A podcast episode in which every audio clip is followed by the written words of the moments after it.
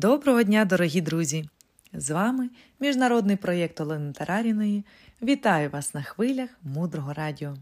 Блокнот, ручка для записів і трохи вашого часу для важливого та цінного. Мудре радіо. Слухай голос. Тема ефіру здатися вірі.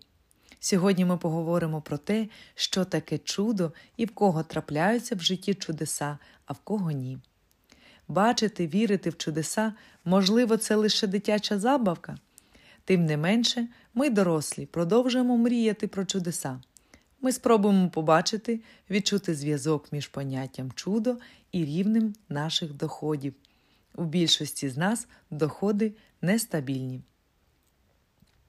Почати хочу з неймовірної історії, яку я почула з одного зі своїх викладачів Ігоря Хлапоніна. Він розповів про біолога, який працював над протиотрутою, створенням вакцини від однієї дуже важливої хвороби. Це був звичайний вчений, як можна сказати, про звичайного психолога, звичайного коуча, звичайного повара, будь-яку просту людину. І ось він попрацював над поставленою задачею, зробив дуже велике відкриття.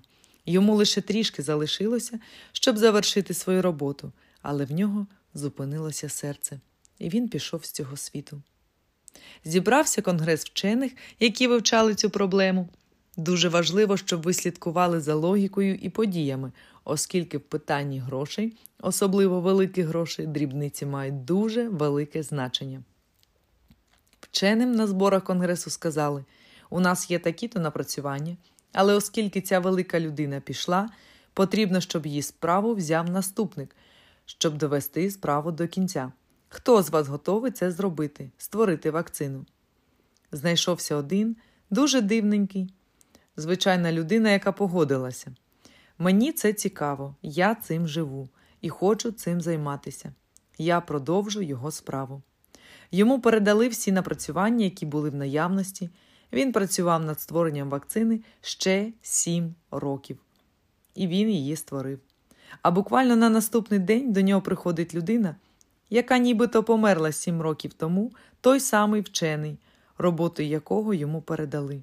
І він сказав такі слова: Я зовсім не просунувся в своїх дослідженнях тоді, але ми з друзями вірили, що наша сила віри величезна, і обов'язково знайдеться хтось, хто переможе, хто вийде за межі, хто отримає правильний результат, хто справиться, і цією людиною виявився ти. Так, коли ми говоримо про чудо, складні фінансові ситуації примушують нас здатися. А тут я хочу процитувати своїх вчителів: здайтеся мудрості, здайтеся вірності, здайтесь вірі, і лише після цього ваше життя зміниться.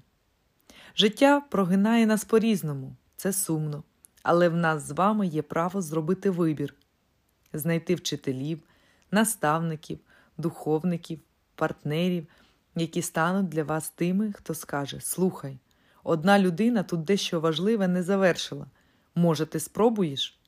В цей момент ви щось відчуєте всередині і скажете собі: мій внутрішній голос мені підказує, що в мене може вийти.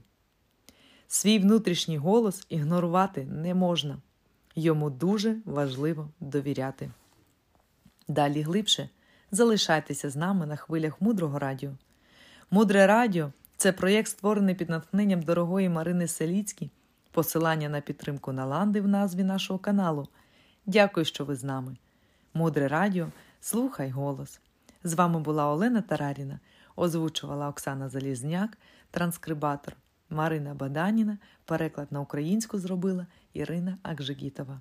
До зустрічі в ефірі.